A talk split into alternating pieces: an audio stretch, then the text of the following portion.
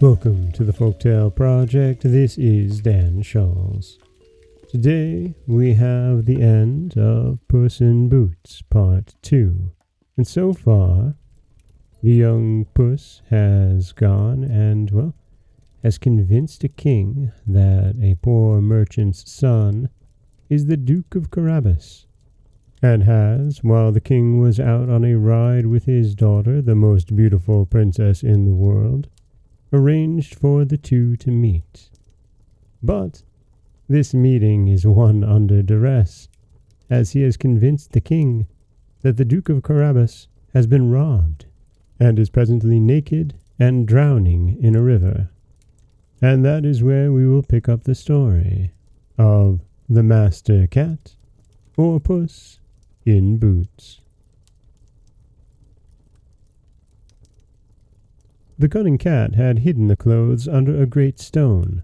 The king immediately commanded the officers of his wardrobe to run and fetch one of his best suits for the Lord Marquis of Carabas.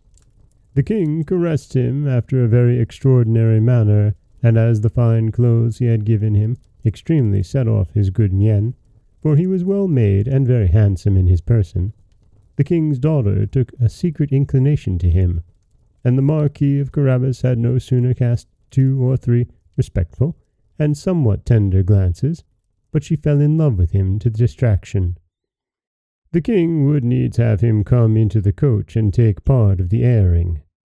The cat, quite overjoyed to see his project begin to succeed, marched on before, and meeting with some countrymen who were mowing a meadow, said to them, Good people, you who are mowing, if you do not tell the king that the meadow you mow belongs to my lord Marquis of Carabas, you shall be chopped as small as herbs for the pots. The king did not fail asking of the mowers whom the meadow they were mowing belonged. To my lord Marquis of Carabas, answered they all together, for the cat's threats had made them terribly afraid. You see, sir, said the Marquis, this is a meadow which never fails to yield a plentiful harvest every year. The cat, who went on still before, met with some reapers, and said to them, Good people, you who are reaping, if you do not tell the king that all this corn belongs to the Marquis of Carabas, you shall be chopped as small as herbs for the pot. The king, who passed by a moment after, would needs them to whom all that corn which he then saw did belong. To my lord Marquis of Carabas, replied the reapers, and the king was very well pleased with it, as well as the Marquis, whom he congratulated thereupon. The master cat, who went always before, said the same words to all he met, and the king was astonished at the vast estates of my lord Marquis of Carabas.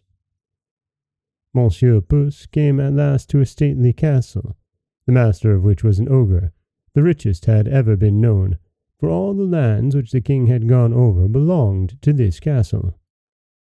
The cat, who had taken care to inform himself who this ogre was and what he could do, asked to speak with him, saying he could not pass so near his castle without having the honour of paying his respects to him. The ogre received him as civilly as an ogre could do, and made him sit down. I have been assured, said the cat, that you have the gift of being able to change yourself into all sorts of creatures you have a mind to. You can, for example, transform yourself into a lion or an elephant and the like. That is true, answered the ogre very briskly, and to convince you, you shall see me now become a lion. Puss was so sadly terrified at the sight of a lion so near him that he immediately got into the gutter, not without abundance of trouble and danger because of his boots, which were of no use at all to him in walking upon the tiles.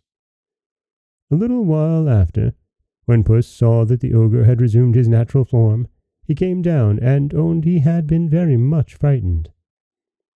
I have been moreover informed, said the cat, but I know not how to believe it, that you have also the power to take on the shape of the smallest animals, for example, to change yourself into a rat or a mouse. But I must own you I take this to be impossible. Impossible, cried the ogre. You shall see presently and, at the same time, he changed himself into a mouse and began to run about the floor.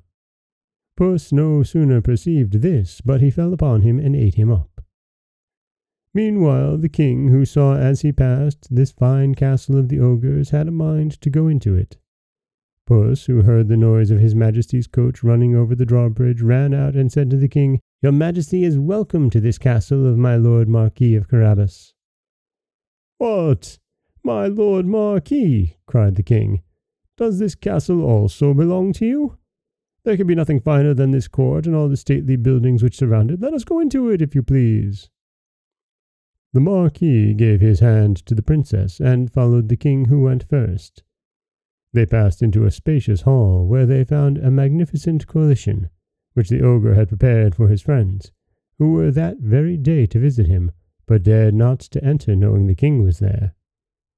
His Majesty was perfectly charmed with all the good qualities of my lord Marquis of Carabas, as was his daughter, who had fallen violently in love with him, and, seeing the vast estate he possessed, said to him, after having drunk five or six glasses, it will be owing to yourself only, my lord Marquis, if you are not my son-in-law. The Marquis, making several low bows, accepted the honour which his Majesty conferred upon him, and forthwith, that very same day, married the princess. Puss became a great lord, and never ran after mice any more, but only for his diversion. And that is the conclusion of the story of the Master Cat, or Puss in Boots. I've always loved the way that this story ends, with Puss overcoming the ogre who transforms himself in such a clever way. This is Dan Scholz for the Folktale Project. Don't forget that you can subscribe to the podcast on Apple Podcasts, Stitcher, Google Play, Overcast, anywhere you'd like to get your podcasts. You can follow us on Twitter at Folktale Project. You can find us on Otto Radio, TuneIn Radio, iHeartRadio, Spotify, anywhere you'd like to listen. And you can always head over to folktaleproject.com. You'll find a new story waiting for you every Monday, Wednesday, and Friday. As always, thank you so much for listening.